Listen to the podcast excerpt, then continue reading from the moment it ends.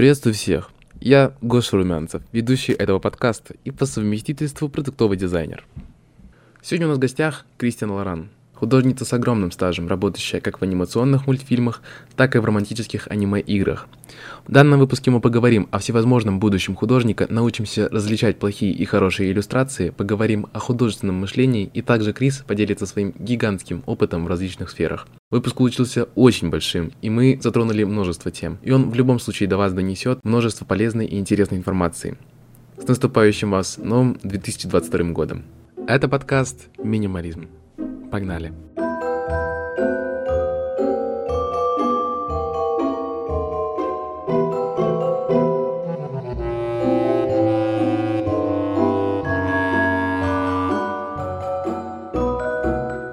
Привет, Крис. Привет. Ты училась в художественной школе. Ты помнишь что-то оттуда и помогает ли сильно тебе это сейчас? Честно признаться, я училась в художественной школе 20 лет назад и очень мало чего оттуда помню.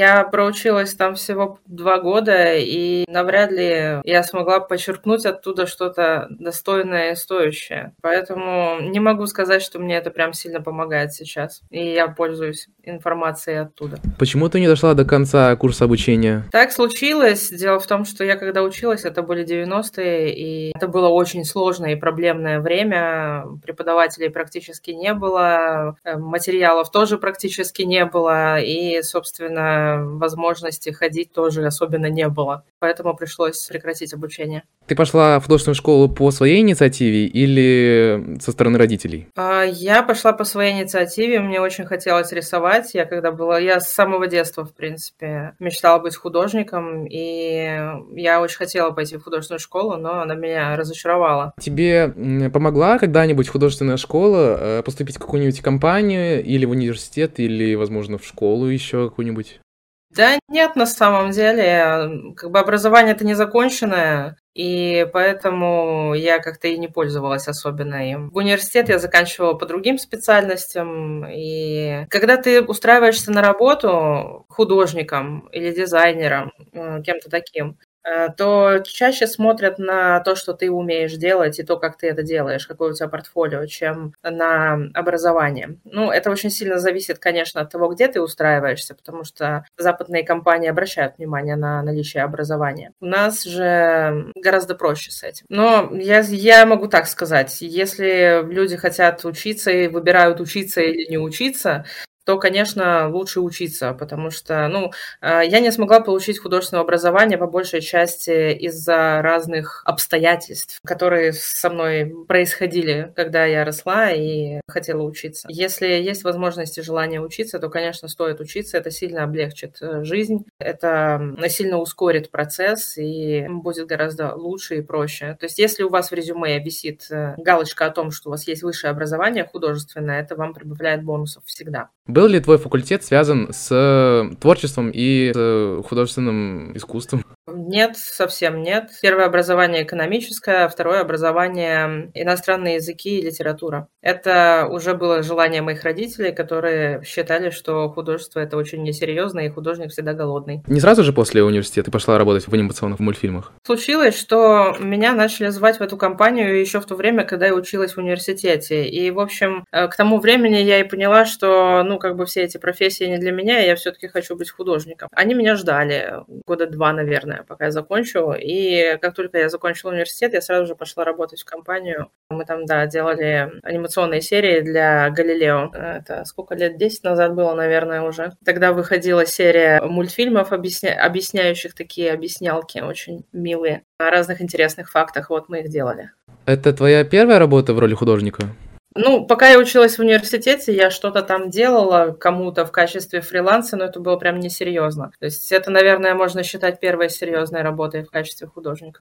Вот какой первый и самый серьезный опыт ты извлекла из, во-первых, первой работы как э, художник, и, во-вторых, как на работе в анимационных мультфильмах? Ну, самое главное, наверное, что было для меня э, удивительно, как, скорее всего, будет для каждого, кто начнет работать именно и зарабатывать на этом деньги, Это то, что ты не рисуешь то, чего ты хочешь, и ты не рисуешь его столько, сколько тебе удобно. Есть дедлайны, есть четкие стилистические рамки, в которые нужно вписываться, и есть целая куча людей, которые решают, нравится им, не нравится, пойдет это в эфир, не пойдет, подходит ли твоя работа или не подходит. Есть очень много людей, которые это решают. И часто эти люди не имеют отношения к художеству вообще и не понимают, о чем оно и что это вообще такое. У них совершенно другие другие критерии, и когда ты рисуешь, но еще не работаешь, ты не задумываешься об этих критериях, потому что, ну, как бы они не художественные от слова совсем. Потом уже со временем ты о них помнишь и э, работать легче. Э, ты сказал насчет дедлайнов. Часто ли совпадают дедлайны с какими-то праздниками, там Новый год или в целом просто какие-то государственные выходные?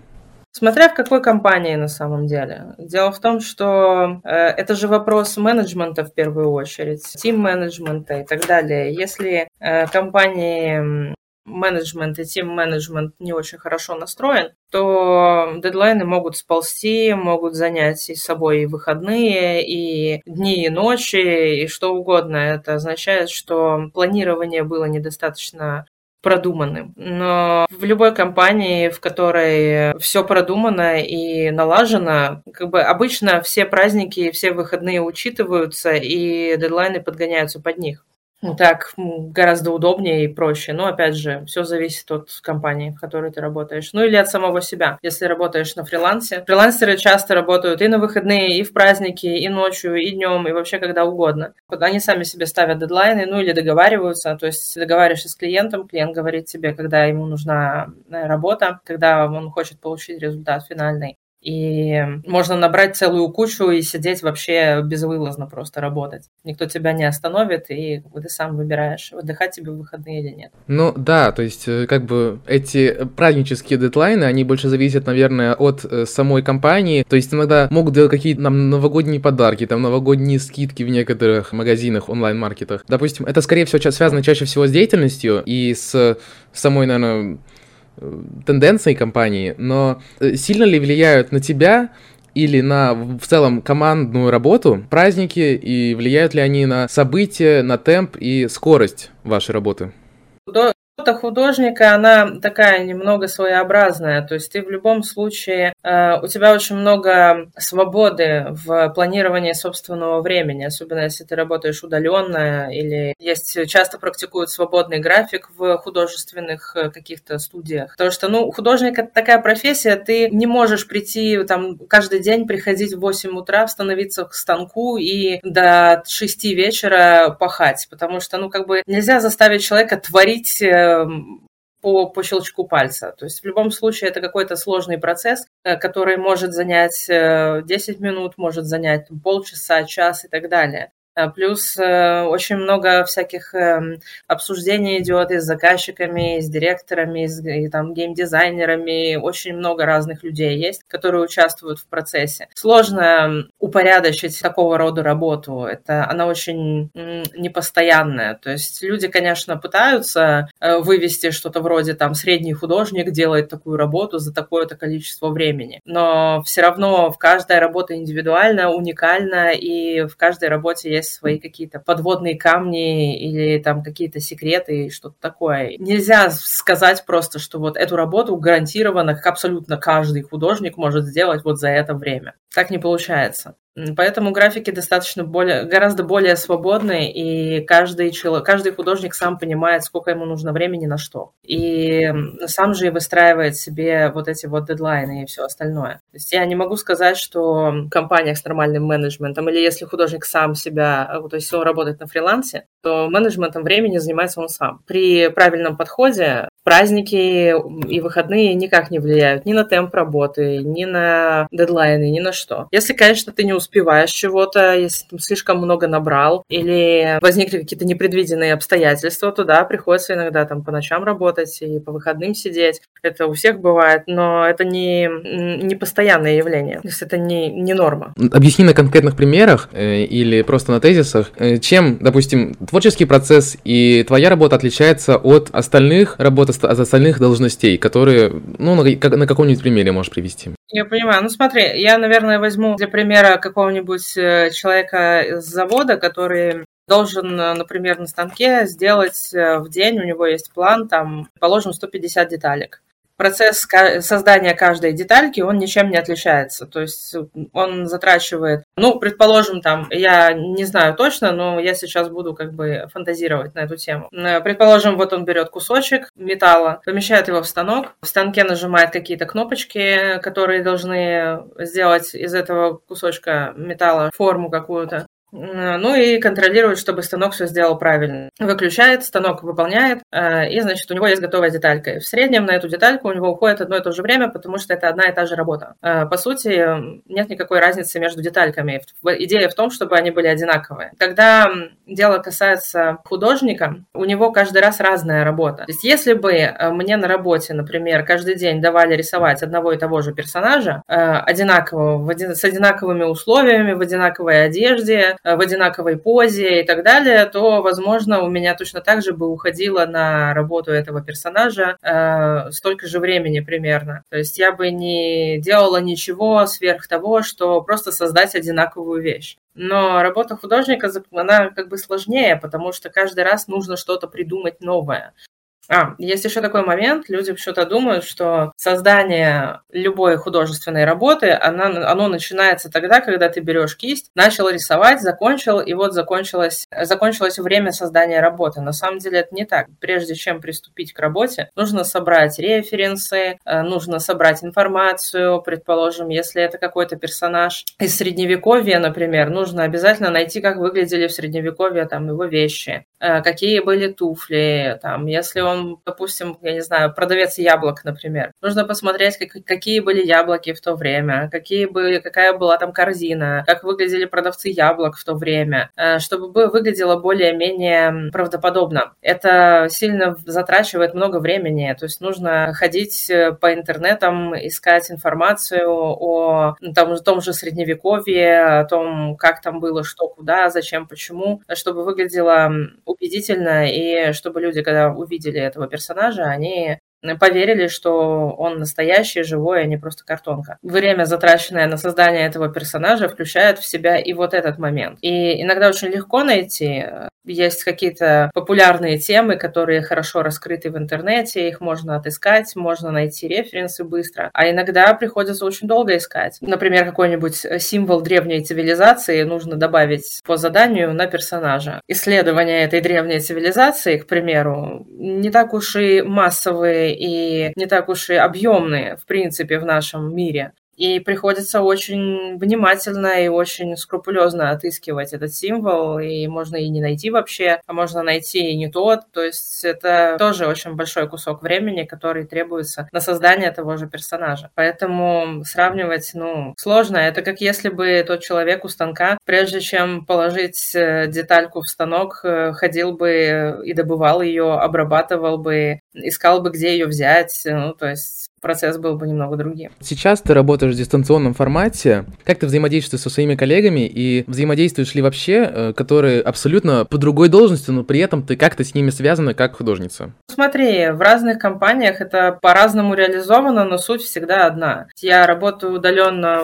далеко не первый раз, и везде примерно одно и то же. Это всегда какие-то чаты, звонки э, через разные сервисы, у каждого свои, но тем временем суть всех этих сервисов одна. Мы соз... Если нужна какая-то инфор... нужен какой-то обмен информацией с людьми, которые не являются художниками, мы с ними созваниваемся или списываемся, и так было в любой работе, на, на любой позиции, где бы я ни работала, если не в офисе. То есть, по сути, это то же самое общение, только оно в онлайне, но сейчас, слава богам, мы можем созвониться, можем устроить и видеочат, и какой угодно чат. То есть мы в 21 веке живем, в конце концов. Вот, допустим, компании, которые ты работаешь, там несколько проектов, и вот тебе поручили работать над одним из них. И часто ли ты коммуницируешь с какими-то людьми, которые совсем разные по должностям? И часто ли происходят эти разговоры насчет проектов, и как долго?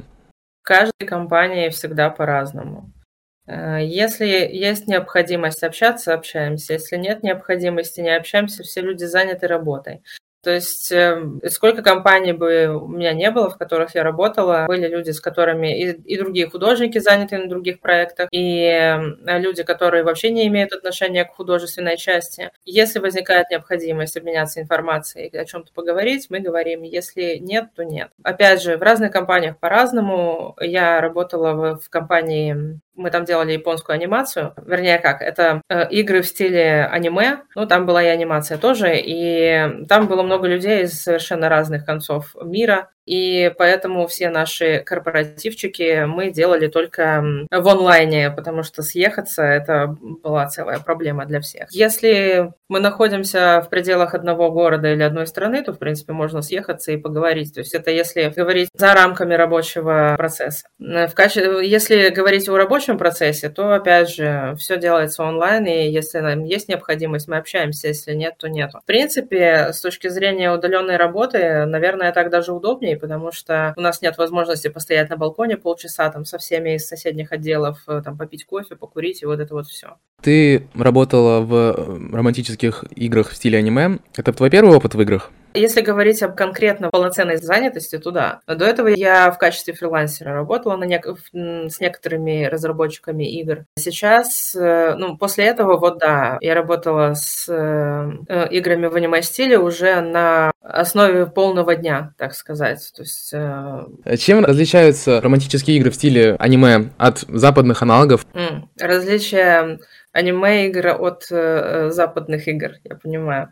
Э, дело в том, что э, мы делали, это были такие маленькие новеллы, э, они были очень коротенькие и шли как бы сериями. Э, то есть одна с другой не была связана. И это было очень удобно, потому что таким образом мы не были сильно ограничены во времени э, создания такой одной новеллы. Над ней можно было работать долго, и она была коротенькая очень. Э, значит, насколько я знаю, весь контент шел на японский рынок, и там были свои нюансы, которые нужно было соблюдать, которые были подогнаны специально под японского потребителя.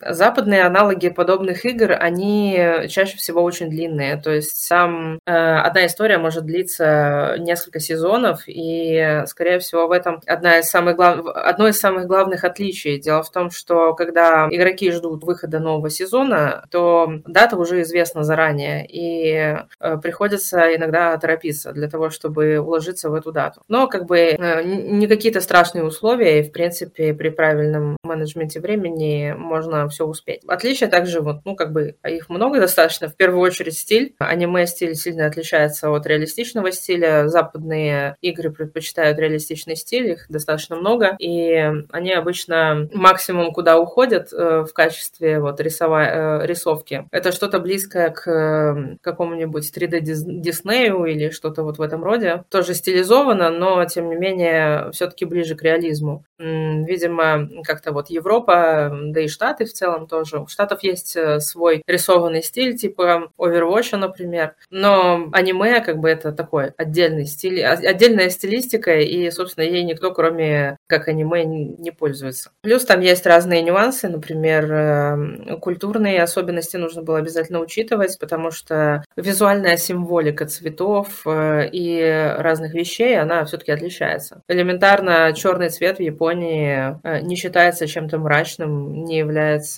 символом смерти, как у нас, или там э, депрессии или чего-то такого. И иногда является и символом удачи, радости, чистоты и так далее. То есть э, также и с красным цветом. То есть там ну, нужно смотреть. Я сейчас, честно говоря, уже не помню, но нужно Э, обновить информацию в голове. Но разница есть. То есть, э, когда мы создавали эти новеллы, я там, мне пришлось э, создавать несколько сценариев на эти новеллы. И, такие моменты тоже нужно было обязательно учитывать, потому что э, то, что, как сказать, нашему э, человеку э, счастье, радость, свет и благодать японцу может показаться плохим. Или корейцу, например, и так далее. То есть э, азиаты в этом плане немножко отличаются, и надо бы знать их культуру, прежде чем что-то для них делать. Иначе они не так поймут или не воспримут вообще. Как-то вот так. Э, команда разработки находилась в России. Команда разработки находилась в России, да, но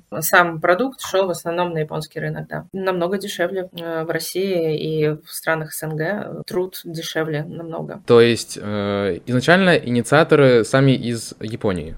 Я не могу точно сказать, я не знаю, если честно. Мне приходилось общаться только с э, работниками, с начальством среднего звена, так скажем. И долго ты там работала?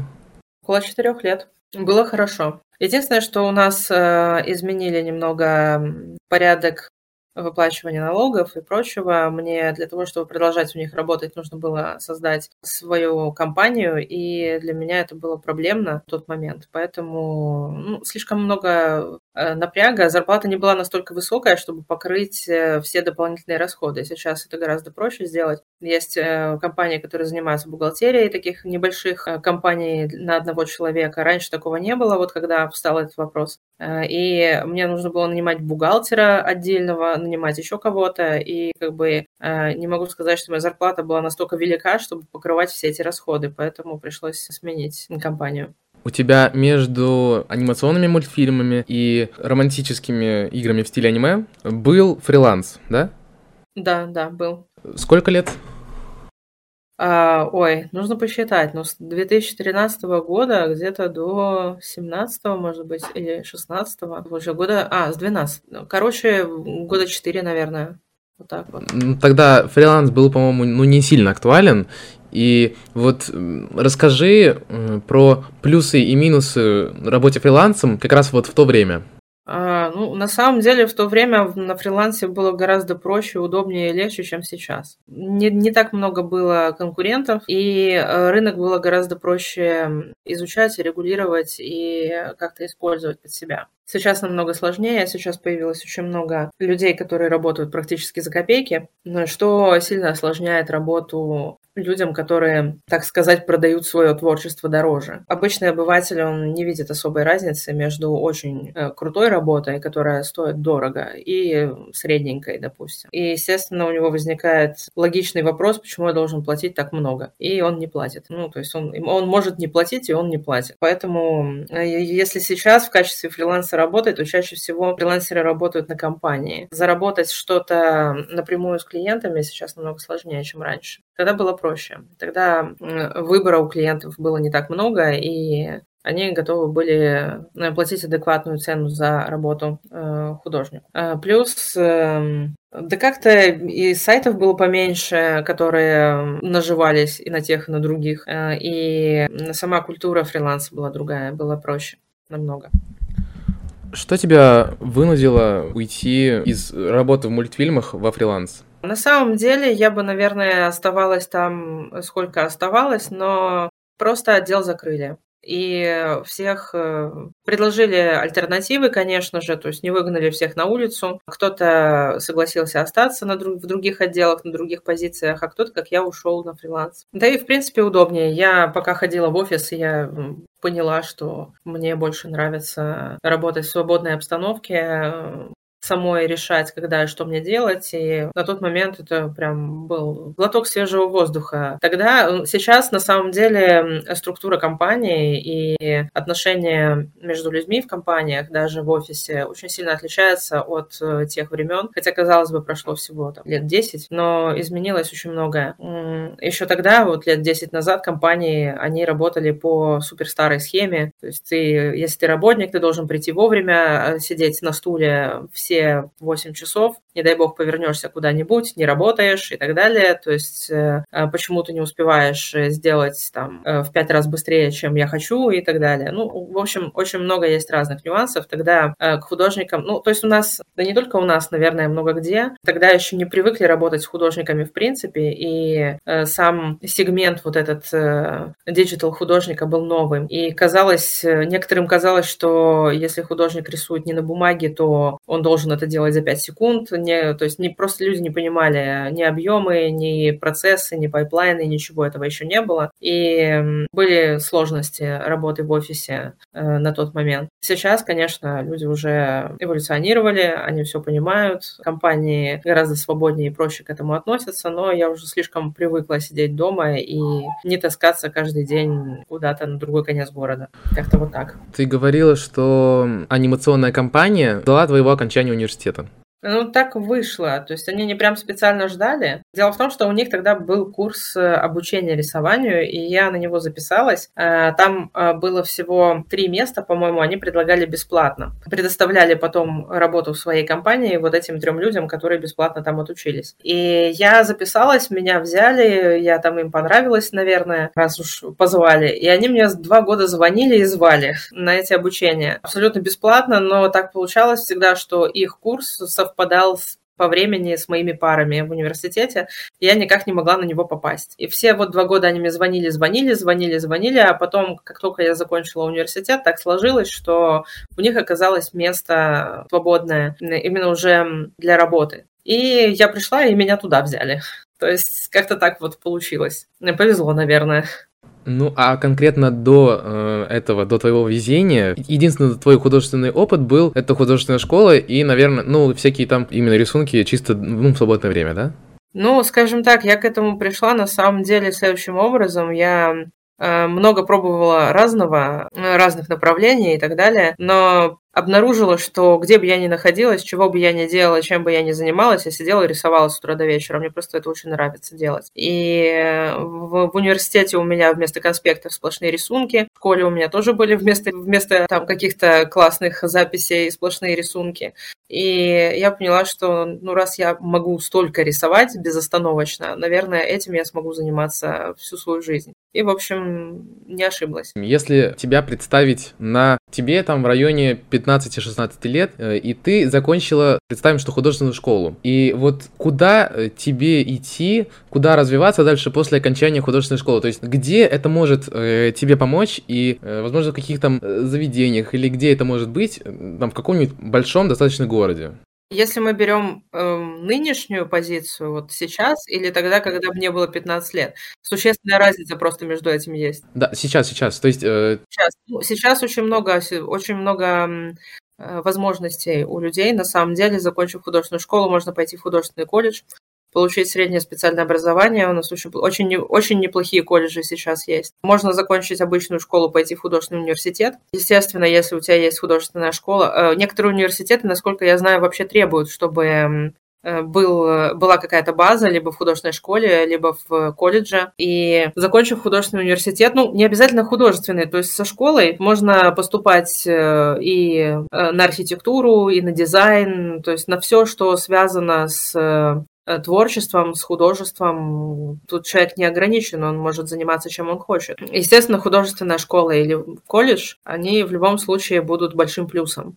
Им, во-первых, будет проще учиться. То есть, если человек придет в университет без какой-либо базы, и его все-таки возьмут, он пройдет там экзамены какие-то. Я не знаю, сейчас есть экзамены или нету. Э, если они есть, то, безусловно, э, человек э, с образованием, ему будет легче учиться. Он будет понимать, что происходит. Возможно, в университете, насколько я понимаю, более серьезный подход к образованию, и, вероятно, там будет подразумеваться, что базу человек уже знает, и они будут ссылаться к этой базе, а если человек нигде не учился, учился, то ему будет сложно, ему придется там дома эту базу где-то догонять, чтобы понять, о чем вообще идет речь э, на лекциях. Поэтому, конечно, художественная школа, она всегда полезна, всегда важна, нужна. А если человеку 15 лет, он закончил школу художественную, у него огромные есть возможности на что угодно. Сейчас есть очень много курсов по CG всякому и так далее. Это к тому, что если у него в городе, как у меня, например, э, нет в университете никаких э, возможностей изучать digital рисование или там разработку игр и так далее, нет возможности поехать в Корею, заплатить сумасшедшие деньги за то, чтобы пройти этот курс, то всегда можно пройти курсы в интернете. Главное правильно их выбирать. Э, желательно, чтобы они были сертифицированы, если вы хотите использовать их в своем портфолио. И в любом случае знания, они никогда не бывают лишними. Художник, он не выучился и остановился, он учится всю свою жизнь. И может за всю свою жизнь не достичь идеала, потому что, ну, он же бесконечен и недостигаем.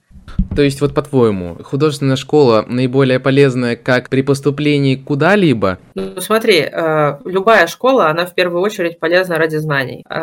Э, Корочка – это, конечно, хорошо, но если за этой корочкой не стоит никаких знаний, то очень быстро на работе человек с этой корочкой пойдет э, гулять. Э, потому что в первую очередь ценятся знания. Это всегда было, есть и будет. Особенно в нашей сфере, если ты прошел какой-то курс в полглаза, получил э, корочку дипломчик, пришел на работу и сказал, то есть на работе, глядя на этот диплом, и думают, что ты знаешь определенные вещи, можешь их делать с определенной ловкостью и профессионализмом, а когда наступает время работать, человек садится в лужу. Соответственно, ну, как бы знания важнее. Ну и корочку тоже надо не забывать, она тоже важна. Она дает свои плюшки, особенно за границей. Э, там есть э, всякие нюансы, типа, ну, как бы, насколько я знаю, у нас они тоже есть, но в разных э, странах СНГ по-разному работают, но тем не менее. Например, насколько я знаю, в Штатах, например, если у тебя есть корочка колледжа законченного, то твоя зарплата может вырасти в два раза просто из-за того, что у тебя есть корочка. То есть ты будешь делать все то же самое, что ты делал и без корочки, но зарплата будет в два раза выше, потому что ты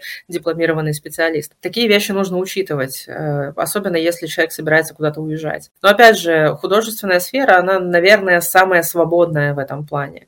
Потому что можно умудриться договориться, найти себе контракты, если у тебя вообще нет никакого образования. Э, главное, что у тебя есть красивое портфолио, и каким-то таким чудесным образом получилось связаться с какими-то людьми, которые тобой заинтересовались, увидели твое портфолио, но им понравилось, и они пригласили тебя работать. Такое тоже может быть, такое бывает, но так сложнее. То есть, если человек выбирает такой путь, он должен быть готов к тому, что ему будет сложнее, чем людям, которые все закончили. Но опять же, все зависит еще от э, способности рисовать в целом. Можно закончить три университета, но не уметь рисовать все равно. Опять же, знания важнее.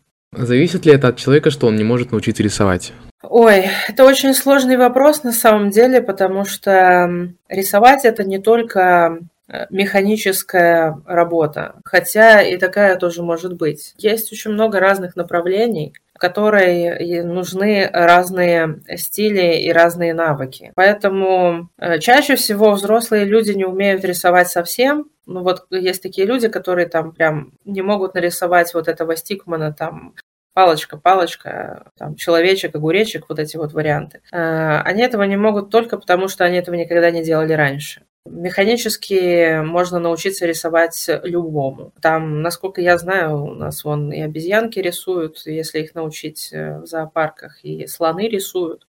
Чем же человек э, хуже? Он тоже может. Но дело в том, что рисовать это не только рукой водить, это мощь что-то создать. И этому тоже нужно учиться, нужно тренироваться. Кому-то легче это дается, кому-то сложнее дается, но по факту могут все научиться. Просто если кому-то это легче дается, у него больше шансов да, на то, что он быстрее выучится, быстрее найдет хорошее место, больше сможет сделать. Э, кто-то, может быть, э, более талантлив в чем-то другом, и если у него не очень хорошо получается, он прям сильно хочет, он может этим заниматься, конечно. Ему никто не запрещает. Но есть смысл посмотреть по сторонам и подумать, может быть, он сможет раскрыть свой талант где-то в другом месте, э, даже не столько в другом месте, а в другой сфере, на другой позиции в этой же сфере. Вот. Э, то есть, эм, например, э, я знаю многих людей, которые являются очень талантливыми 3D-художниками, они делают отличные модели, очень красивые, э, завораживающие, но руками рисовать они не очень умеют, им это не нравится, наверное, может быть, они не совсем к этому расположены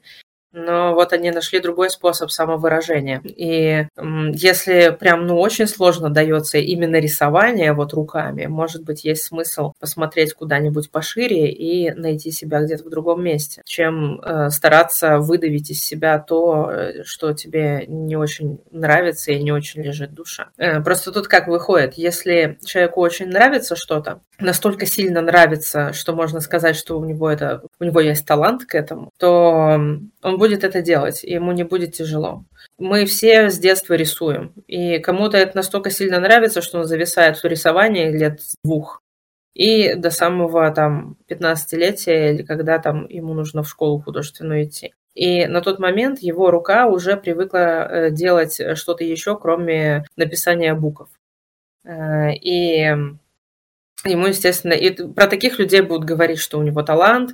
Может быть, это действительно так. Сложно сказать, что такое конкретно талант, но я думаю, что он все-таки есть, и вот таким образом он проявляется. У человека невероятная любовь к этому делу, настолько, что он прям с детства, с утра до вечера этим занимается. Есть люди, которые, ну, хотели бы порисовать, но никогда этого раньше не делали особенно, и у них не очень получается. И тут возникает вопрос, если вы столько лет этого не делали, значит, вас не так уж и сильно интересовало. Может быть, есть что-то, что вас бы заинтересовало больше. И нужно в перв... сначала поизучать все вокруг.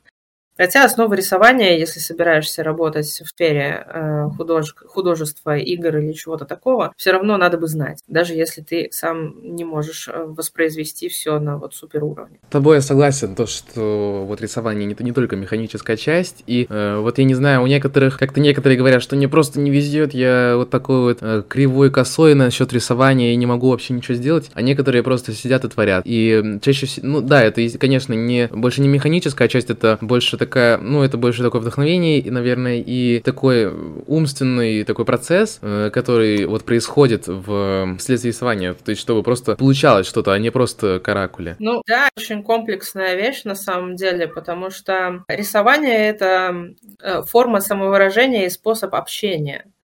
Э, это не просто какие-то картиночки, они всегда несут в себе информацию. Э, ну и, соответственно, никто из нас не умеет рисовать, вылезая из э, мамки, никто не рождается в одной руке с карандашами, в другой руке со скетчбуком. Понятное дело, что в детском возрасте рисуют каракули абсолютно все, просто кого-то это устраивает, а кто-то через неделю смотрит на каракули и хочет их переделать. И вот те, кто переделывают, они, видимо, становятся художниками, потому что у них с детства есть вот эта штука, я просто Наверное, по себе сейчас сужу. Может быть, есть какие-то другие, которые делают по-другому. А, но у меня было так, я пыталась рисовать с самого детства, и мне с самого детства не нравилось, как у меня нарисовано, потому что оно не соответствует тому, что я хотела выразить.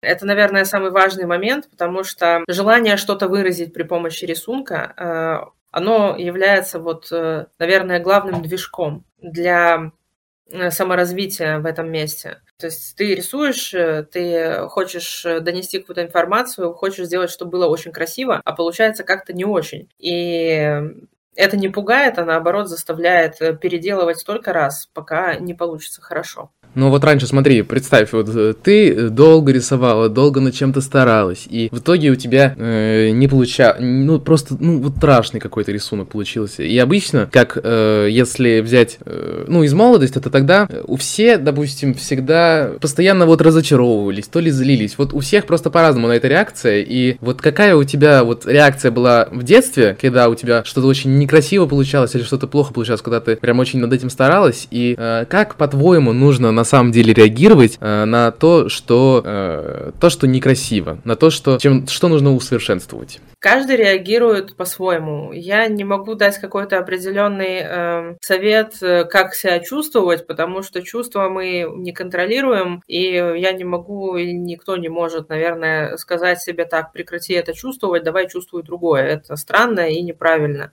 Э, каждый человек реагирует на критику и вообще, в принципе, и на самокритику по-разному. И, но Чаще всего, по крайней мере, из всех моих знакомых художников, они все сталкивались с одной и той же проблемой. Э, то, что э, ты рисуешь картинку, она тебе кажется такой красивой, прям замечательной, ты получаешь удовольствие, когда ты ее заканчиваешь, а смотришь на нее через две недели, ты понимаешь, что она вся кривая косая, видишь все ошибки, и, короче, смотреть на нее больше не хочешь. На самом деле это очень хороший э, показатель. Это означает, что за эти две недели ты вырос настолько, что можешь видеть свои ошибки. Э, каждый раз, когда ты заканчиваешь работу, нужно сделать ее так, чтобы ты был доволен. Вот на тот момент, на который ты ее делаешь и тебе все в ней нравилось, ну, большая часть, скажем так. Конечно, если это работа на заказ, то бесконечно сидеть над работой не получится, да и не нужно сидеть бесконечно над работой. Переделывать одну и ту же работу – это очень плохо. Лучше так не надо. Лучше закончить работу до конца и оставить ей ошибки, которые в ней остались, просто запомнить их и не делать их больше в следующих работах. Э, да, безусловно, это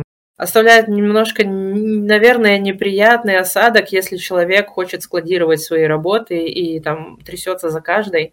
Но, насколько я знаю, художников обычно они так не делают, потому что нормальный художник э, в процессе практики или разработки каких-то скетчей или еще чего-то, он просто генерирует по сотне работ за неделю. И, ну, может быть, за две недели. У каждого свои темпы. Но пока ты делаешь скетчи, наброски, пока тренируешься или еще что-то, ты выпускаешь такое количество разных работ, разного, разной, разной степени законченности, разной степени направленности, э, что скапливать их просто нереально, иначе, ну, разве что только если сдать их в макулатуру и разбогатеть. Э, поэтому отношения как бы гораздо попроще. Если, ну, естественно, нужно быть готовым к тому, что если ты вложил всю душу в свою работу, она никому не понравилась, ее проигнорировали в интернете, никто ее не полайкал, или там кто-то сказал, что она вообще ужасная, и не рисуй больше никогда, хотя, честно признаться, я никогда практически не сталкивалась с такой критикой страшной, но если даже она и появится у меня, то я, скорее всего, просто пошлю этого человека куда подальше, потому что, ну, собственно, что это у меня,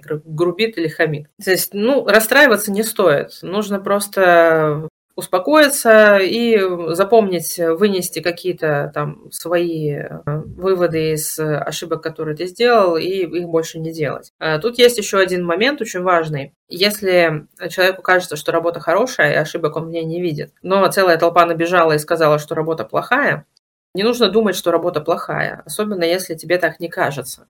А, нужно ее оставить, и пойти качаться дальше. Ну, как бы, пока мы спим, азиаты качаются, поэтому надо об этом помнить и э, качаться дальше.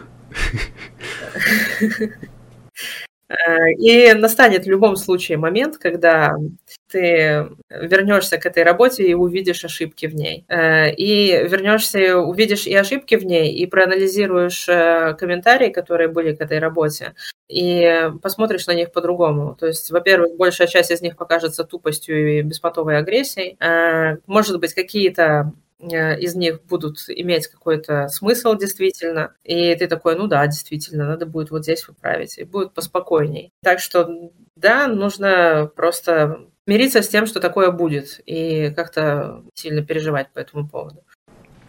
Вот что бы ты посоветовал прям только начинающим художницам, художникам, которые, ну, вот э, в каком-то подростковом возрасте, им очень нравится рисовать, рисуют, рисуют, рисуют, и вот самое главное, что бы ты им посоветовала? Э, я бы посоветовала в первую очередь не рисовать, если они хотят рисовать ради денег. Да, сейчас взгляд на профессию художника сильно отличается от того взгляда, когда, когда этим занималась я. Э, тогда считалось, что художник – это всегда бедный алкаш, которого, у которого нет ни денег, ничего. А сейчас э, ситуация кардинально изменилась, художники могут зарабатывать очень большие деньги э, и в соцсетях, и в качестве там, каких-то гейм-разработчиков и так далее. И профессия стала престижной. Многие люди хотят в нее пойти Э, просто ради денег. Так вот, я не советую этого делать ради денег. Да, они смогут, они могут научиться, они могут действительно зарабатывать деньги, но человек, который занимается чем-либо, Э, ради денег, а не ради действия, которое, ну, ради профессии или особенно если дело касается искусства. Если он делает это не ради искусства, а ради денег, то получится фигня. А фигня какого толка? Это как раз то, э, с чем я пытаюсь э, бороться по мере своих сил. Я только начала, я надеюсь, у меня получится. Конечно, это какая-то битва с ветряными мельницами, возможно, но мне хочется верить, что я приношу какую-то пользу в, этой, в этом месте. Дело в том, что Человек, который пришел ради денег в нашу сферу, э, он будет делать что угодно, как угодно, э, без каких-либо душевных привязанностей. То есть он будет рисовать так, как ему скажут. Э, ровно то, что ему скажут, и ровно столько, и настолько быстро, что, как ему скажут. И не будет вкладывать в это душу. А с моей точки зрения, это кощунственно по отношению к художеству в принципе, потому что это в первую, с моей точки зрения, опять же, это в первую очередь душа. И только потом техника и э, уже какие-то там, э, какое-то мастерство. Безусловно, мастерство и техника должны быть, но без души они превращаются в просто э, что-то безликое. То есть сейчас на данный момент э, нейросети делают лучше, чем, э, ну, опять же, с моей точки зрения, чем художники, которые э, никак не, не вкладываются в свою работу и просто делают это ради Э, денежек, чтобы их э, заработать как можно больше. Поэтому, если вы, опять же, если какой-то молодой начинающий художник мечтает о том, что он будет зарабатывать кучу денег и будет в них купаться, и только для этого он готов идти э, в художественную сферу, я бы посоветовала посмотреть на другие варианты. То есть, может быть, быть не художником, а э, тем же там, геймдизайнером, но геймдизайнер тоже слишком сложная профессия. Например, продюсером, да, менеджером, да кем угодно можно работать в этой сфере, зарабатывать огромные деньги, но при этом э, не вкладывать э, душу в саму, в саму картинку, которая будет выходить на выходе. Можно очень сильно помогать, очень хорошо зарабатывать, но при этом не не мучить себя, не мучить э, зрителей, э, игроков и так далее. Ну и коллег своих тоже. Вот, я бы посоветовала так. Сейчас очень частый стереотип, то что когда ты, допустим, идешь работать, когда ты становишься художником, то ты либо зарабатываешь ничего, либо зарабатываешь все. Стереотип неправильный, конечно же. Ну, как, как и положено быть любому стереотипу. Каждый человек, который заработал все, сначала не зарабатывал ничего. Э, нужно это помнить и понимать. Поэтому, ну, как бы у каждого человека, который много зарабатывает э, в этой сфере, да и вообще в любой сфере, э, есть свой путь, который он прошел к этому заработку. Если, конечно, у него там не родители владельцы фирмы, и они его наняли сразу, как только он закончил школу, и нарисовали ему там огромную сумму зарплаты и сразу же. И он ничего не делает, ну или делает, но сразу на большой зарплате каждого человека, который пришел к большим заработкам в своей жизни, он, у него есть своя история, как он это сделал. И всегда был момент, когда он только закончил школу, университет или что-то, и у него ничего не было. У него не было работы и, соответственно, не было зарплаты. И нужно изучать такие моменты для того, чтобы лучше понимать, как это сделать. То есть, если человек находится на этапе «у меня ничего нет», на, э, изучить э, путь, каким образом можно что-то приобрести, вместо того, чтобы сидеть и жаловаться, что ему не повезло. Тогда эффект будет. Когда я работала, э, мне приходилось иногда делать, ну, прям совсем вещи, которые, скажем так, не то, что мне не нравились, не совсем не по моей э, направленности. То, что то, чем я не хотела бы заниматься, мне пришлось работать много в рекламе. Я очень не люблю рекламу. Она меня раздражает, но мне приходилось ее делать. Для того, что ну, надо что-то есть, надо что-то на, на что-то жить. И не стоит этого пугаться, главное не останавливаться и не, расстраиваться. Э, конечно, далеко не всем везет, не всех берут сразу в большую компанию, как только они вышли, не всех берут сразу на высокие должности, сразу большими зарплатами, чаще всего не берут. У меня есть знакомые, которые э, очень неплохо рисуют, но так и не нашли себе никакой работы, потому что на дешевую они не хотят, они не согласны, а на дорогую их не берут, то что у них ни опыта, ни навыков, ничего пока нет. Э, и вот они сидят и жалуются, что им не повезло. На самом деле они вот просто должны немножко расслабиться, э, снизить планочку и работать. Со временем придут куда-нибудь, если будут куда-то идти, конечно. Как хорошо ты обладаешь своей профессией, по твоему мнению? Ой, ну это очень сложно. Я не стала бы себя оценивать с этой точки зрения, потому что, э, ну, это очень сложный момент. Я Скажем так, относительно новичка у меня много опыта, и я получше буду э, в некоторых моментах. Относительно Леонардо да Винчи мне еще до него очень-очень далеко. Вот как-то так. Ну, вот касательно, допустим, оценки, если э, не можешь сама, сделать самооценку, то смотри, э, вот как ты отличаешь хорошие иллюстрации от э, плохих, если думать объективно, то есть не включая твоих э, личных каких-то вкусовщин и прочего, и э, жанров, рисования, э, и жанров рисования и стилистики. Вот э, какие критерии у тебя есть для хорошей иллюстрации?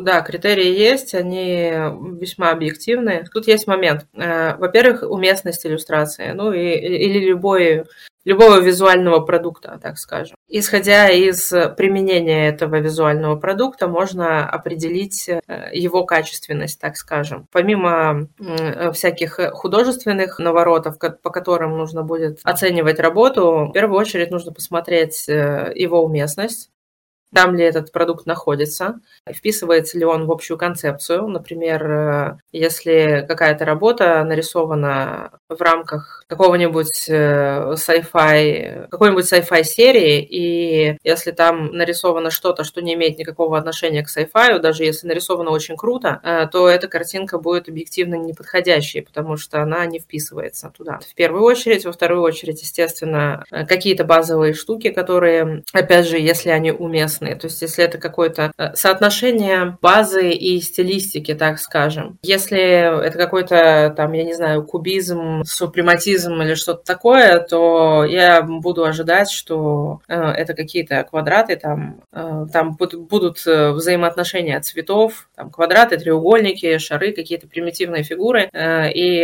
основа, осно, основываться я буду в первую очередь по цветовой, по, по по цветовому балансу и гармонии, и по композиции именно фигурной. А если это какая-то реалистичная штука, то, э, опять же, композиция, свет, цвет, э, гармонично ли смотрится. Конечно, могут быть нарушения правил, они всегда есть, они смотрятся удачно, если человек делает их намеренно. И, опять же, если все выглядит гармонично, везде вписывается и везде подходит, и передает какую-то информацию, э, то работа считается является хорошей. То есть, если ты смотришь на картинку и ты понимаешь, что на ней нарисовано, что значит то, что на ней нарисовано, что хотят сказать этим, этой работой художники, то уже приятно на нее смотреть. Добавление в качестве описания от художника, если это какая-то абстракция или что-то такое, то э, они ну, дополняют эффект. Абстракции разного рода, они чаще всего играют на эмоции. Если абстракция не вызывает никаких эмоций, то, скорее всего, это плохая абстракция, ну, по крайней мере, по моему мнению, э, потому что в первую очередь она делает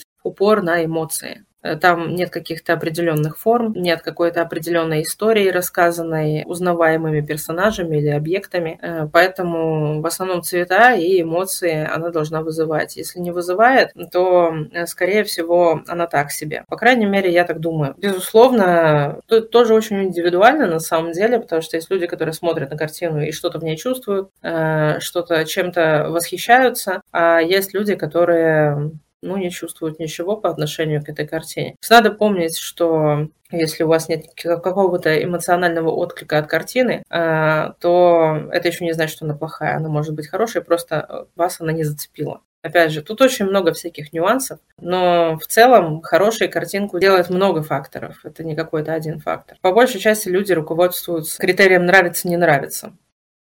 А нравится или не нравится, всегда зависит от того, зацепило ли их конкретно или нет. А если сюжет, информация, которую передает картина, а, никак не перекликается с их душевными там, какими-то переживаниями или внутренним, внутренними конфликтами или внутренним миром, а, то она им, вероятнее всего, не понравится. Поэтому, наверное, классические произведения ну, так ценятся, потому что они так сделаны, это касается не только художества, это касается всех классических произведений. Они так э, сделаны, что э, они вызывают какие-то эмоции как-то трогают любого человека, абсолютно любого. И в этом, видимо, их секрет.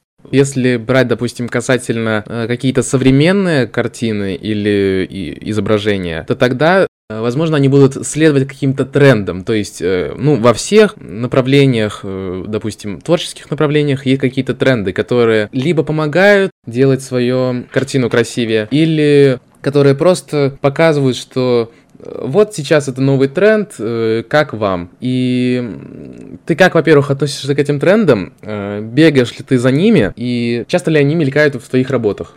Тут достаточно сложный момент. Дело в том, что мы живем в эпоху, когда поп-арт – это вот все тренды разного рода. Поп-арт может быть и качественным, и хорошим, а может быть и нет. Так вот, сейчас, э, наверное, эпоха, когда поп-арт максимально далеко находится от какого-то изобразительного высокого искусства. Дело в том, что они ну, настолько далеки друг от друга, что обыватели обычно совсем не понимают, что там происходит в великом искусстве, э, и, собственно, не воспринимают как искусство по большей части. Я думаю, что со временем, надеюсь, по крайней мере, пытаюсь двигаться в этом направлении, чтобы эти вещи объединить обратно, потому что когда поп-арт зарождался, он был частью великого искусства, и великие поп-художники, они до сих пор э, считаются великими, и все их уважают, и прислушиваются, и присматриваются к тому, что они делали сейчас. Вся вот эта вот штука, которая, которую мы называем трендами, я бы назвала это поп-артом, потому что, ну, популярный арт. То есть люди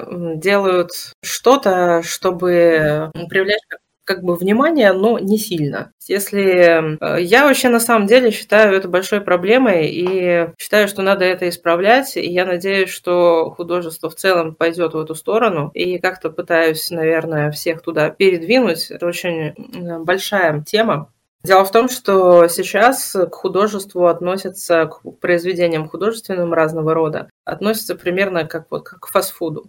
То есть, эм, в принципе, художество стало, ну, какая-то его часть, не все, не, не все, конечно же. Какая-то его часть, она, наверное, его можно приравнять к вниманию, уров, уровень внимания к, этому, к этим картинкам, он как к рекламе. То есть рекламу, когда делаешь, там есть э, некоторые правила, и вот э, одно из правил рекламного плаката или картинки заключается в том, что человек будет смотреть на него не дольше одной секунды. И за эту секунду надо успеть его заинтересовать, и чтобы человек успел понять, что там происходит, заинтересовать заинтересовался и посмотрел чуть дольше. То же самое сейчас происходит и с э, трендовыми артами, которые где-нибудь э, во всяких э, соцсетях, типа э, быстрых соцсетях, так сказать, я их так называю, типа Инстаграма, а что там еще, ТикТок есть, вот эти вот все штуки. С быстрым контентом? Да, это очень быстрый контент, его надо генерировать в огромных количествах каждый день. Люди его просматривают, пролистывают очень быстро и не останавливаются толком на нем. Я считаю, что с точки зрения для художества искусства это вредно, это плохо, потому что время и силы, затраченные на картинку, гораздо больше, чем одна секунда. И дело в том, что из-за того, что люди хотят видеть ее быстро и много, приходится как-то выкручиваться. И есть очень много контента, который в себе не несет ничего, кроме относительно красивой картинки. И этим контентом завален практически весь интернет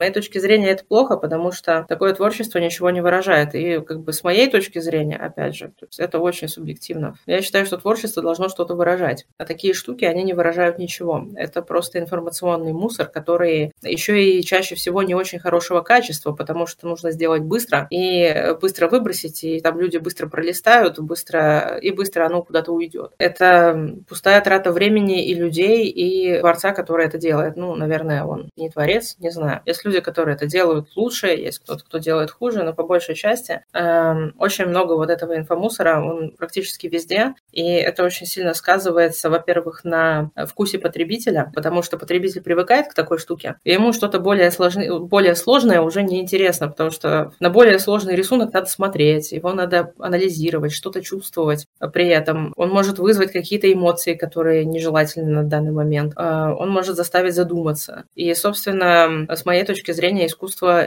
и должно это делать. Но народ, э, привыкший к быстрому контенту, не хочет напрягаться и не готов платить за э, более глубокую работу, не готов тратить на нее время э, и не хочет, в принципе, напрягаться. Это плохо, это плохая привычка, и она выработанная. И эту привычку надо искоренять, как мне кажется.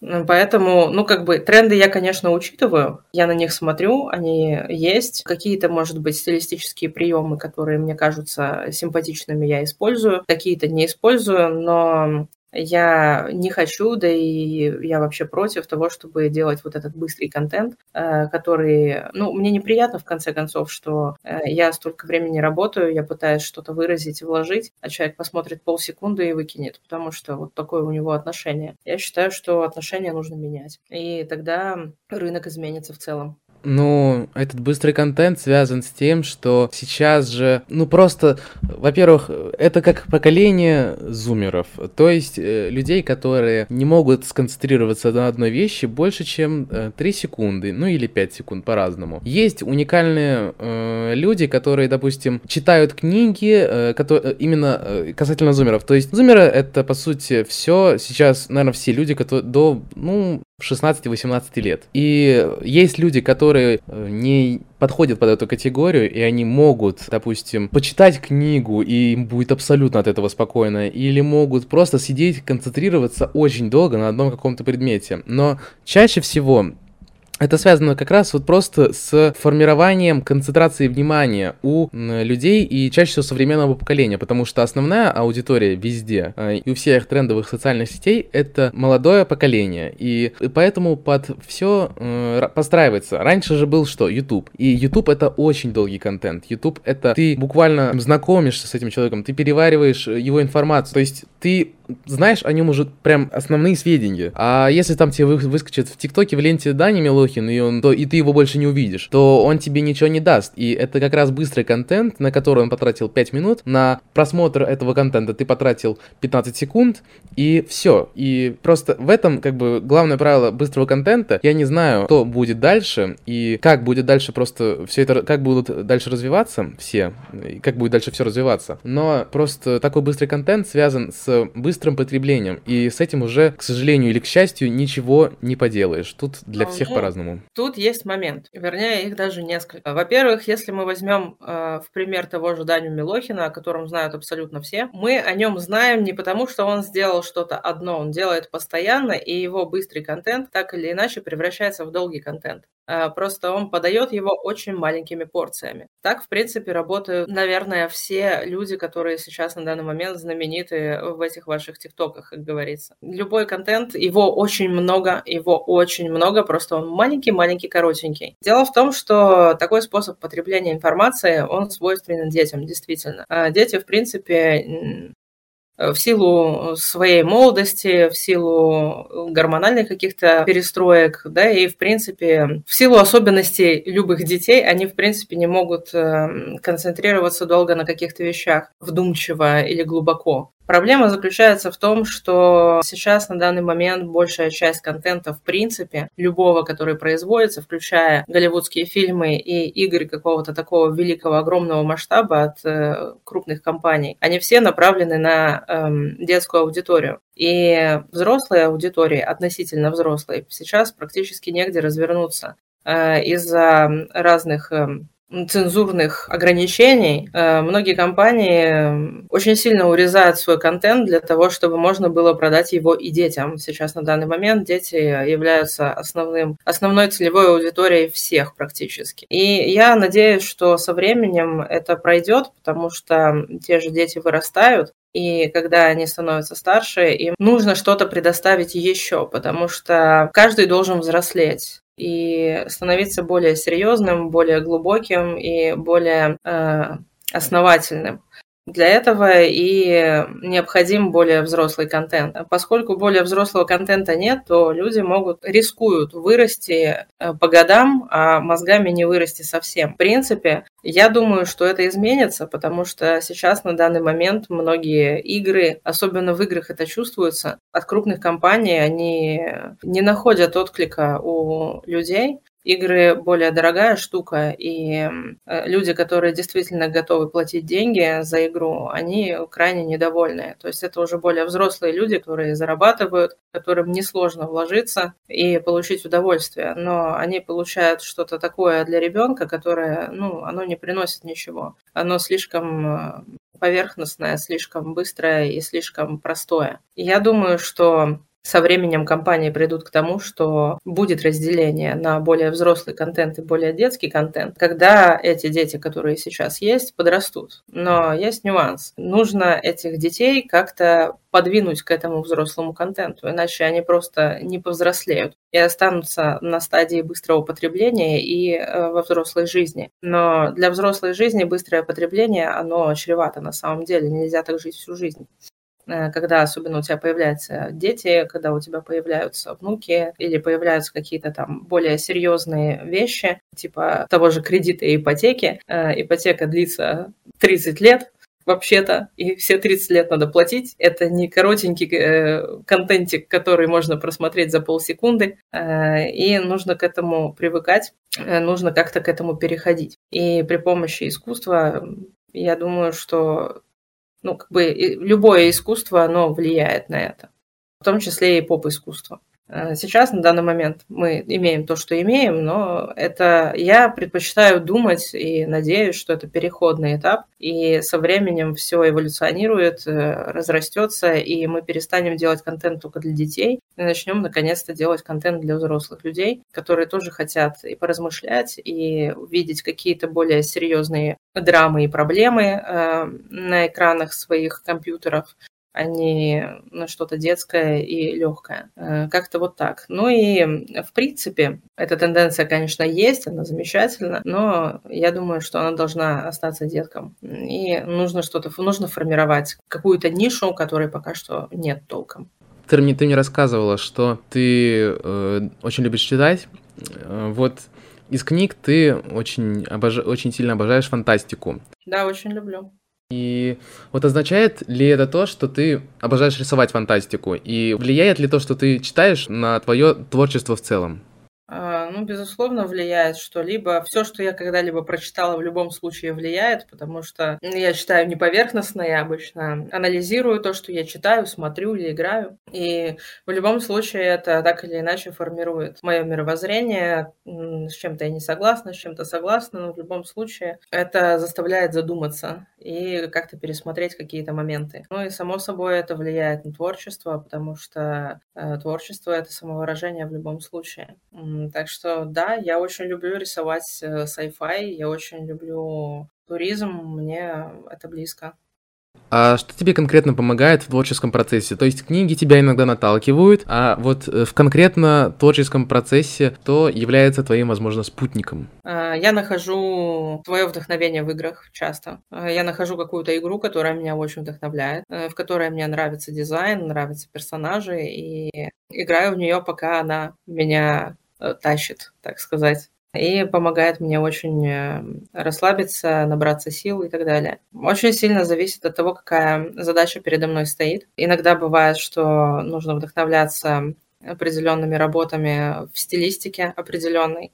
Например, там, если мне дадут рисовать какого-нибудь Индиана Джонса, ну или персонажа, который на него похож, я могу пересмотреть фильмы с ним, я могу музыку соответствующую послушать или какие-то визуальные образы где-то поискать в интернете. То есть настрой на определенные, определенную работу он есть. Ну, помимо э, футуризма, я еще очень люблю Японию, древнюю Японию, обычную Японию. И тоже аниме меня очень сильно вдохновляет. Ну, там всегда много драмы источники твоего вдохновения для создания таких прекрасных работ и персонажей, кто или что э, им является? Вот. Или, возможно, у тебя есть какие-нибудь свои особенные способы для поиска очень хороших работ, какие-то свои необычные поисковые запросы, которые ты вбиваешь, чтобы э, вдохновиться конкретной темой. Вот можешь рассказать про некоторые свои э, лайфхаки? Ну, на самом деле э, это очень сложный процесс. Помимо вдохновения, я пользую очень много информации. Наверное, можно было бы сказать, сказать, что я пользуюсь дедуктивным методом господина Шерлока Холмса для того, чтобы э, создать э, какого-либо персонажа или фон или что-либо. Как мы знаем, дьявол кроется в деталях, и мелкие вещи, которые говорят о характере человека, э, их, на них нужно обращать много внимания, и я это делаю. То есть если, допустим, я рисую какой-нибудь, эм, да, ну не знаю, вот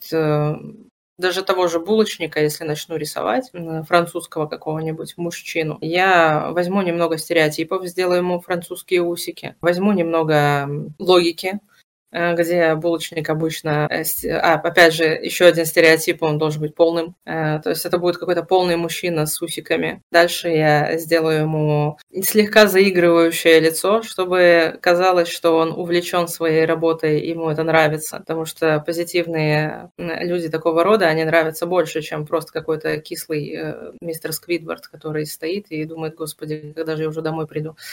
Дальше, естественно, нарисую ему булочек красивеньких, э, там э, разных, очень вкусно выглядящих. И буду добавлять детали. Например, каждую булочку украшу чуть-чуть по-разному. Запачкаю ему мукой одежду, где-нибудь подверну рукава так, чтобы они не мешали. Повязку как-нибудь на бок немножко вот вам от фартука сдвину.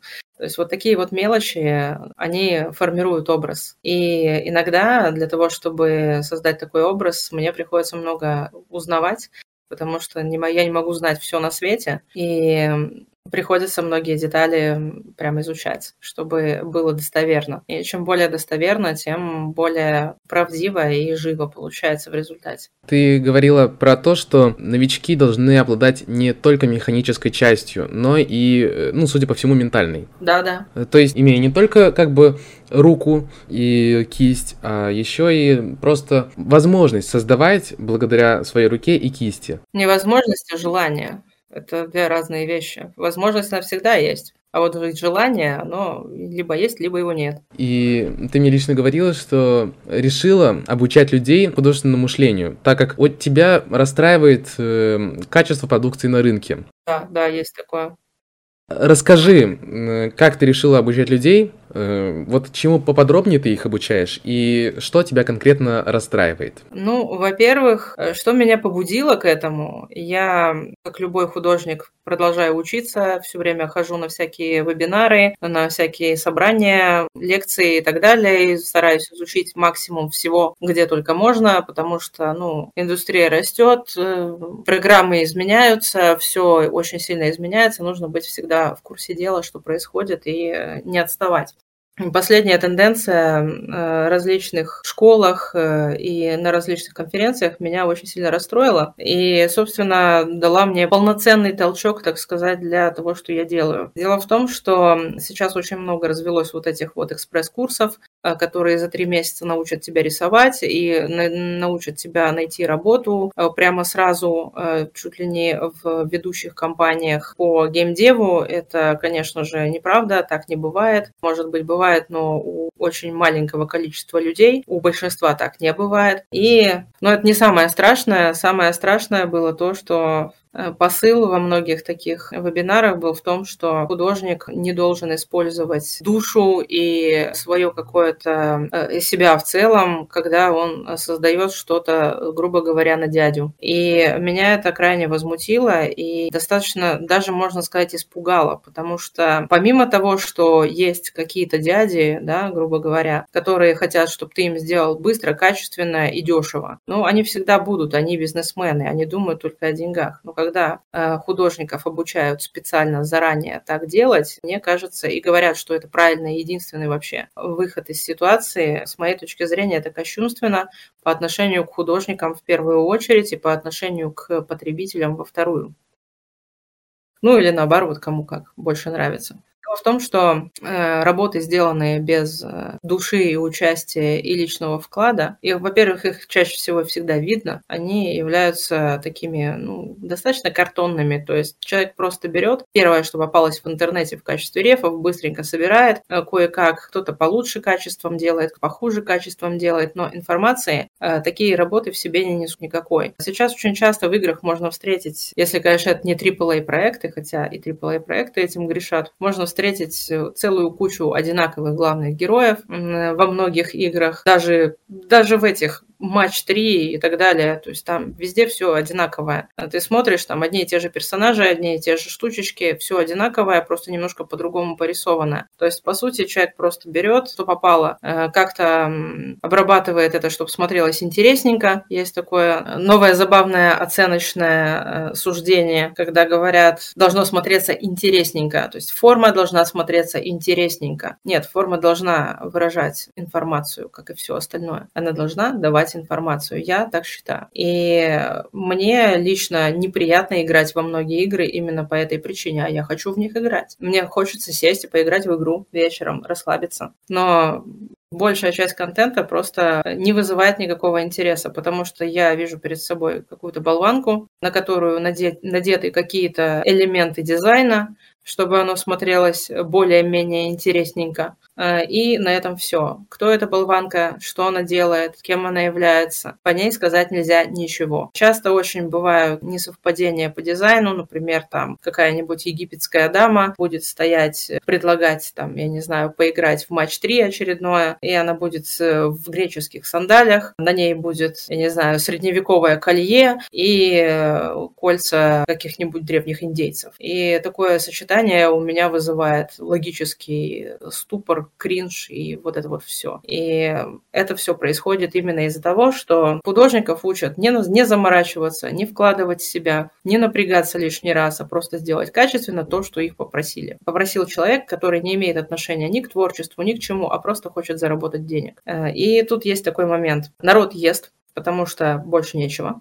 Ну и потому что они привыкли, им нормально, в принципе, они не знают, э, чем отличаются от средневековой колеи от древнеегипетского, и они не напрягаются. Но если бы каждая такая египетская дама была с конкретно египетским колье, а потом попалась бы какая-то со средневековым, они бы заметили разницу. Просто они ее не видят, потому что им не дают. И хорошее качество точно так же его видят, если оно есть. Очень важный момент э, заключается в том, чтобы нарабатывать насмотренность. И это касается не только художников, это касается вообще всех. Если человек на, на протяжении месяца будет слушать только качественную, хорошую музыку, а потом ему включат какого-нибудь там, я не знаю, о боже, какой мужчина, там, или что-то в этом роде, э, он скажет, господи, какой ужас, почему, зачем мне это включили? Потому что там все некачественное. У него, он сразу, ему в глаза, в глаза, ну, в данном случае в уши, бросится разительная разница в качестве работы. И если потребителя приучить к хорошему качеству работы, то плохое качество он уже воспринимать не будет. Соответственно, дяденьки, которые хотят заработать много денег, будут ориентироваться на качество, потому что его можно продать дороже. Сейчас э, ситуация сложная, и мне хочется все это изменить, хоть как-то людей э, приобщить к качеству, красоте и перестать э, потреблять что-то плохого качества. Это как с едой. Ты то, что ты ешь, и в данном случае это ты то, что ты смотришь, ты то, что ты читаешь, и ты то, что ты воспринимаешь. Если тебя устраивает э, какая-то плохо нарисованная мыльная болванка, то ну, надо это менять. И я понимаю, что человек не специально эту мыльную болванку воспринимает, а просто потому, что она есть, и она у него перед глазами, а нормальной нет. И вот когда будет нормальная, тогда он будет видеть разницу и на мыльную уже не посмотрит. Видимо, это, да, это самое главное, чего мне бы хотелось достичь всем, всем, что я делаю. А, поэтому, когда мои обучения, у меня они достаточно медленные. Во-первых, они абсолютно бесплатные. А, я не требую никаких оплат за курс. Я не обещаю, что человек через две недели научится рисовать как бог. А, я не обещаю, что человек в принципе научится рисовать как бог даже через год. Все зависит только от человека. Они, мой, мой курс достаточно честный в этом плане. Ну и я стараюсь больше внимания уделять не только э, самим принципам рисования, но еще и э, различным, так сказать, э, Э, раньше это называлось общеобразовательные цели. И это очень полезная и важная вещь. От нее стараются убежать все, потому что она тратит много времени, но она очень полезна и важна. Я рассказываю и о старых мастерах, художниках, и о направлениях в художестве, э, и о разных других прикольных вещах, типа э, символизма Японии, например, и разных культурах, и о творчестве в разных культурах. Я считаю, это важно, люди должны это знать. Чем люди более образованные, тем более адекватно они воспринимают качество работы и более привередливы становятся в качестве потребляемых продуктов. Э, к этому я стремлюсь. Хочу, чтобы были красивые игры, чтобы художники были счастливы на своих работах, они просто были какими-то роботами, которые клепают непонятно что. Хочу, чтобы создатели игр тоже осознавали, что дорогую красивую игру, качественно сделанную, сбалансированную и с точки зрения дизайна, и с точки зрения истории и всего остального продать можно круче, что она будет лучше продаваться, что она будет, в принципе, принесет какую-то еще и культурную пользу. Мне хотелось бы, чтобы люди знали о том, что такое существует, что так надо делать, и работали в этом направлении. А в чем фишка делать курсы бесплатными? Потому что эта информация, она не секретна. Я платила за курсы, я проходила курсы в школах. Это очень полезно. Там выжимка только самого важного. И э, человеку я всегда советую, если хотите, проходите, если у вас есть деньги. Но курсы очень дорогие. И они иногда вот э, устраивают такой, такой ужас своим ученикам, заставляя, делая из них э, роботов-рисовальщиков.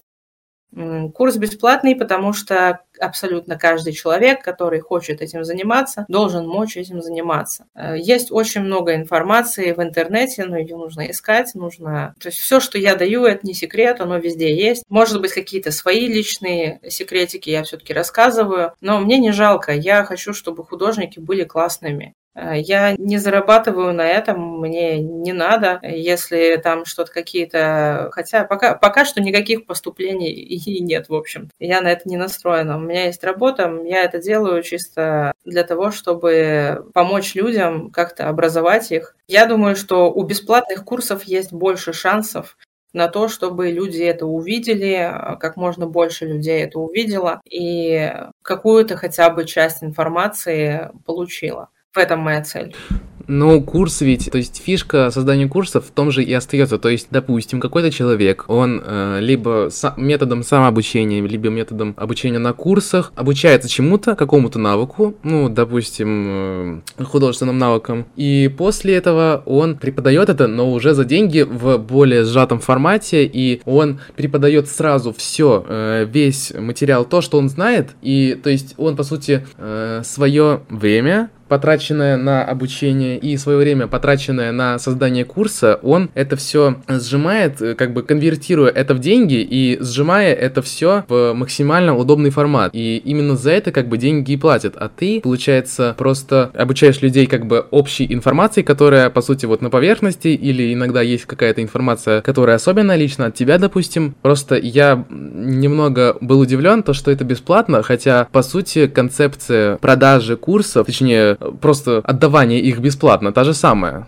передача другому пользователю? То я это делаю не ради денег. Деньги у меня есть, у меня все нормально с этим. Мне важно не заработать денег, а научить людей смотреть на вещи какими-то другими глазами, может быть, как-то с другой стороны. Э, в этом главная суть курса. Да, я э, учу базе э, рисования. Ну, во-первых, не у всех есть деньги на курсы. Курсы достаточно дорогие. Во-вторых, я не думаю, что мои курсы, вот они прям учат только рисовать. Они в основном... У меня много есть людей, которые не рисуют, они просто смотрят мои там стримы, которые я делаю, или картиночки, которые я выкладываю, там мангу еще разрабатываю сейчас, для того, чтобы развлечь тех, кто не, не учится рисовать. Но суть в том, что мой курс, он направлен не только для, на тех, кто прям вот хочет научиться рисовать, а и на тех, кто просто пришел, интересуется искусством, интересуется творчеством, э, ну и пришел просто время провести. В этом и суть э, самого курса, чтобы э, как можно больше людей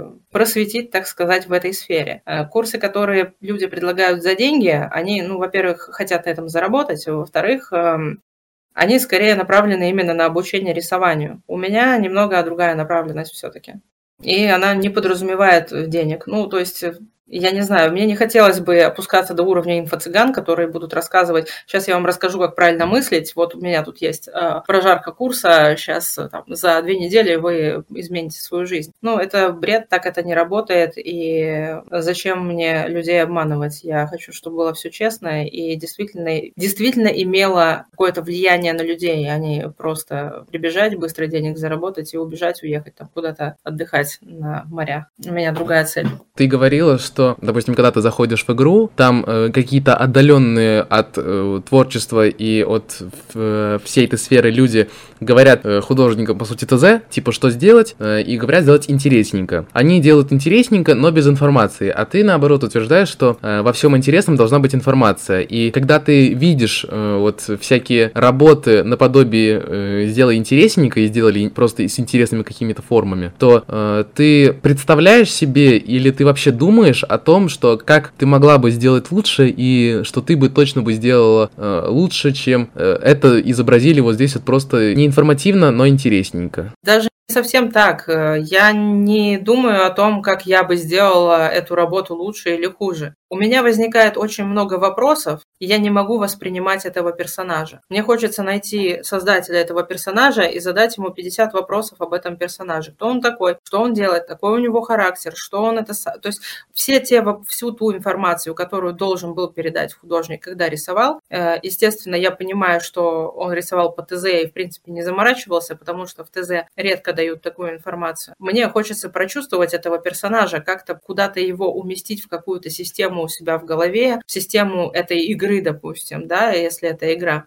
И меня это напрягает, потому что эта информа- эту информацию я так и не получу никогда. То есть я просто что-то увидела, и я никогда не узнаю об этом персонаже ничего особенного. То есть я просто буду видеть какого-то персонажа, который что-то делает. И информации так и не будет. И вот этот момент меня напрягает. Даже не столько то, что я бы как-то сделала лучше или хуже, потому что иногда э, такого рода персонажи очень красивые, они очень круто сделаны, и э, я не могу не, не уважать или там как-то принижать людей, которые их сделали. Их техника просто великолепная, на высоком уровне, такое бывает тоже. А, но я не могу воспринимать этого персонажа, и я не могу воспринимать историю с этим персонажем, потому что о нем ничего не понятно. А если история раскрывает персонажа, а его визуал не совпадает с раскрытием персонажа, то это еще хуже. То есть я просто чувствую, ну, наверное, я себя чувствую так, как перфекционист, который смотрит на э, красиво уложенную плитку, и одна из них криво выбивается. Вот примерно так же я себя чувствую. И мне бы просто не хотелось э, бы себя так чувствовать.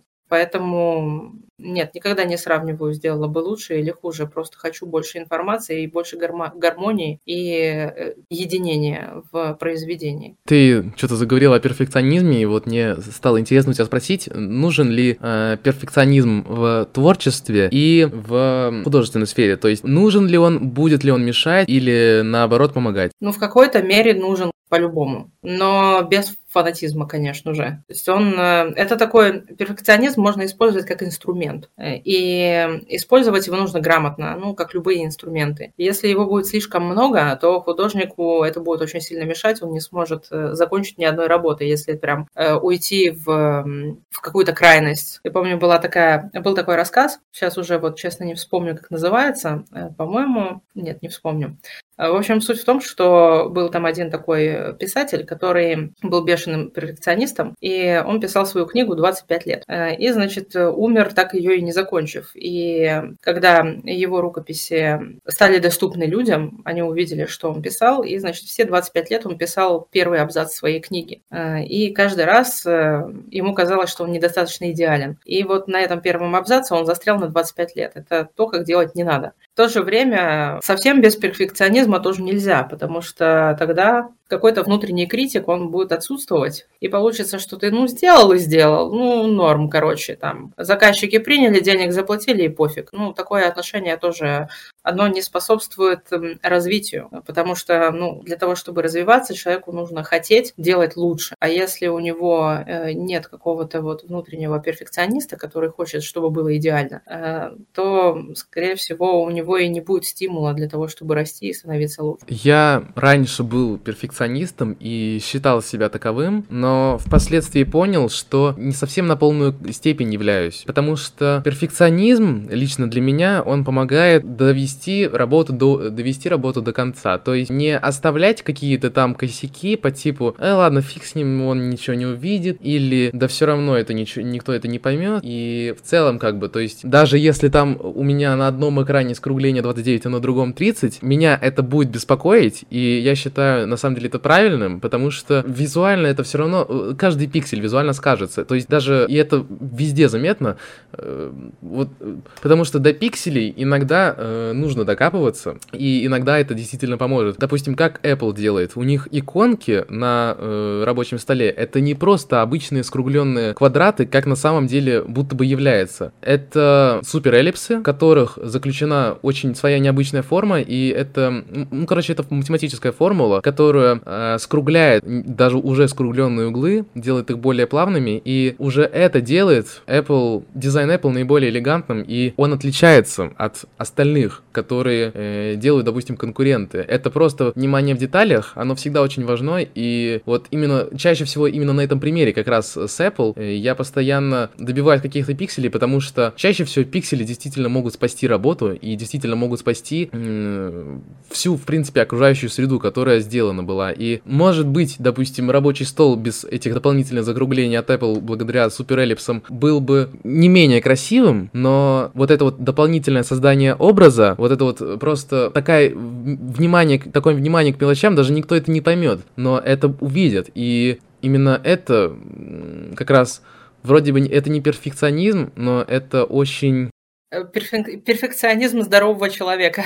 Есть перфекционизм курильщика, есть здорового человека. Вот здорового человека это вот это, а курильщика это вот того, того несчастного автора, который 25 лет писал один э, абзац. Э, да, как я и говорила, дьявол кроется в деталях. Нужно обязательно им уделять внимание. Если им внимание не уделять, получается какая-то фигня. Картинка рассыпается. Люди их не замечают, казалось бы. Но когда детали не проработаны. Причем я сейчас говорю не о деталях прорисовки, а скорее информационных деталях. Когда детали не проработаны, картинка выглядит неестественной или э, неубедительной. Очень хорошо э, показывает, э, кстати, вот этот вот момент показывает синдром зловещей долины. Когда человек видит другого искусственного человека, э, настолько сильно похожего на, на настоящего, то начинает искать вот как раз-таки те живые детали, которые невольно производит любой человек. И не замечая их, э, не может понять, в чем дело, но подсознательно начинает бояться этого существа. Он не может его э, идентифицировать нормально. Возникает диссонанс. Он возникает подсознательно, поэтому человек просто начинает бояться и не понимает, в чем дело. Но по факту это вот как раз-таки нехватка мелких деталей, которые делают человека человеком. Ну и в, в случае дизайна UI э, в Apple делает э, элегантность, которая нет у других. То есть это вот все то же самое, в принципе, тот же принцип. Но я избавился от такого перфекционизма. То есть мне кажется, легче всего просто избавиться от такого перфекционизма. Это просто э, принять, наверное, такую больше психологию. То есть тебе вряд ли будут нравиться твои работы, потому что ты над ними провел уйму часов, уйму времени. И так как ты просто очень много над ними работал, тебе они не будут нравиться. То есть я оцениваю свою работу так. Если чисто объективно, э, моя работа классная. Если, когда я, допустим, ее делал, мне очень нравились многие моменты, которые я делал. Мне э, очень нравились некоторые процессы, которые я делал для того, чтобы эта работа выглядела лучше. И э, именно вот в таких моментах я понимаю, что у меня все-таки работа классная. И чисто на объективных точках зрения я ее публикую. Но если бы я на каких-то вкусовых качествах смотрел, то тогда мне эта работа не нравилась, потому что я ее... Ну, то есть тебе точно надоест э, какой-то предмет, когда ты смотришь на него третий час. Не, не факт, что третий, просто если ты долго не смотришь, тебе просто ну, достанет. И, естественно, это работает с каждым проектом, который ты делаешь. И вот если чисто объективно я оцениваю, то тогда все э, окей. И, скорее всего, тот писатель, который первый абзац сделал 25 лет, он как раз судил именно по м, личным вкусам, и да, он да. все время перечитывал, перечитывал, перечитывал этот абзац, потом он думал, да блин, все, ерунда, короче, тоже пишем новый, короче. И все время переписывал, переписывал, и э, именно с, с объективной точки зрения он не смотрел. И все время получается, что он писал, писал, писал, чтобы его в личное мнение ему понравилось, но так как он просто перечитывает это очень долго, либо очень много времени над этим проводит, его просто будет это чисто э, психологически надоедать, и в этом вся его была проблема на, 20, на протяжении 25 лет. И, к сожалению, он этого не понял, э, но, как бы, мне кажется, от такого, так сказать, э, перфекционизма курильщика избавиться легко, и это очень связано с как раз даже просто с, с психологией. Ну, этот писатель выдуманный, он не существует, и он, он выдуман с целью показать неправильный пример, который, чтобы э, быть наглядным и чтобы люди, людям было проще понять, э, как э, себя вести. Ну, у меня такая штука есть, если я смотрю на свою работу, которая полгода, и она мне нравится, то мне страшно становится. Это значит, что я полгода не расту. Это ужас и кошмар. Надо что-то срочно делать и куда-то подвинуться, иначе так вот можно и застрять.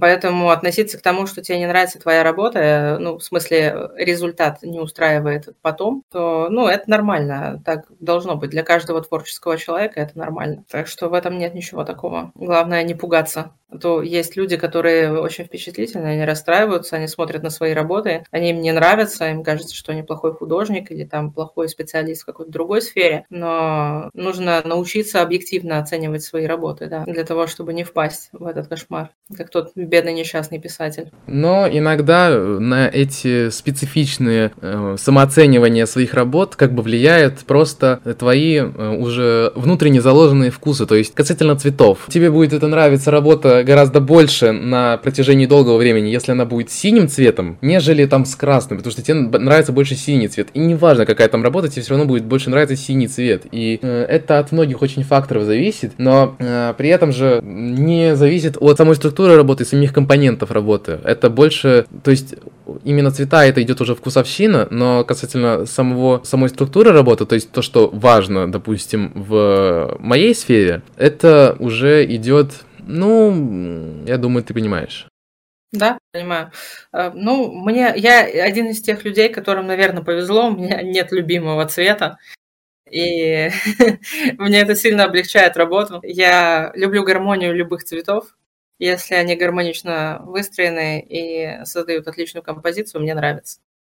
Поэтому, наверное, мне проще в этом плане. Проще и в том плане, что если человек меня не привлекает, допустим, например, нарисован мужчина, который не привлекает меня как мужчина. Но при этом я могу... Он, мне все равно может понравиться нарисованный мужчина не в плане как мужчина, а в плане как э, какой-то человек, персонаж и так далее. То есть есть люди, которые оценивают по-разному. И в этом плане мне, наверное, повезло больше, чем другим, потому что я в первую очередь э, получаю удовольствие от гармонии и уравновешенности работы, чем нужной информации, чем от э, каких-то конкретных цветов или конкретных э, типажей персонажей или чего-то такого. Ну, вообще, я бы, конечно, советовала людям э, прийти к этому же, потому что у меня же так не всегда было тоже. Но советовала бы прийти к этому же, потому что позволяет оценить красоту, которую мы не замечаем, когда э, слишком сильно привязаны к какому-то одному фетишу. То есть, э, например, кому-то нравятся э, блондинки с длинными ногами и красивой грудью, и все остальное ему кажется некрасивым, если он отдает предпочтение только этому. И ну, это, конечно, его выбор, он может так делать, но если он художник, то лучше бы ему избавиться от таких вещей, потому что красота, она гораздо более широкая, э, гораздо более разнообразная, и такой художник рискует э, быть заточенным в одном образе и рисовать только его всю жизнь. И это примерно как с тем писателем, только чуть разнообразнее. Это немного грустно.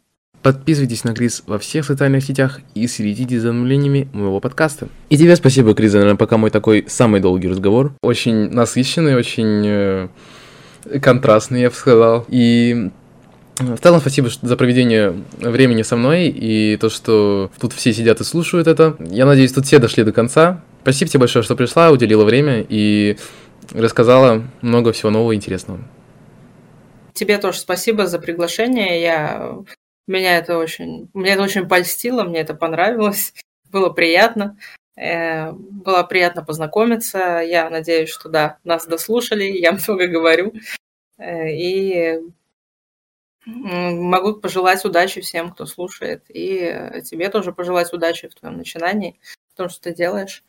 И с наступающим! А, и тебя с Новым годом. Удачи в следующем году. Надеюсь, все будет лучше, чем в этом. И тебе удачи. Пока. Пока.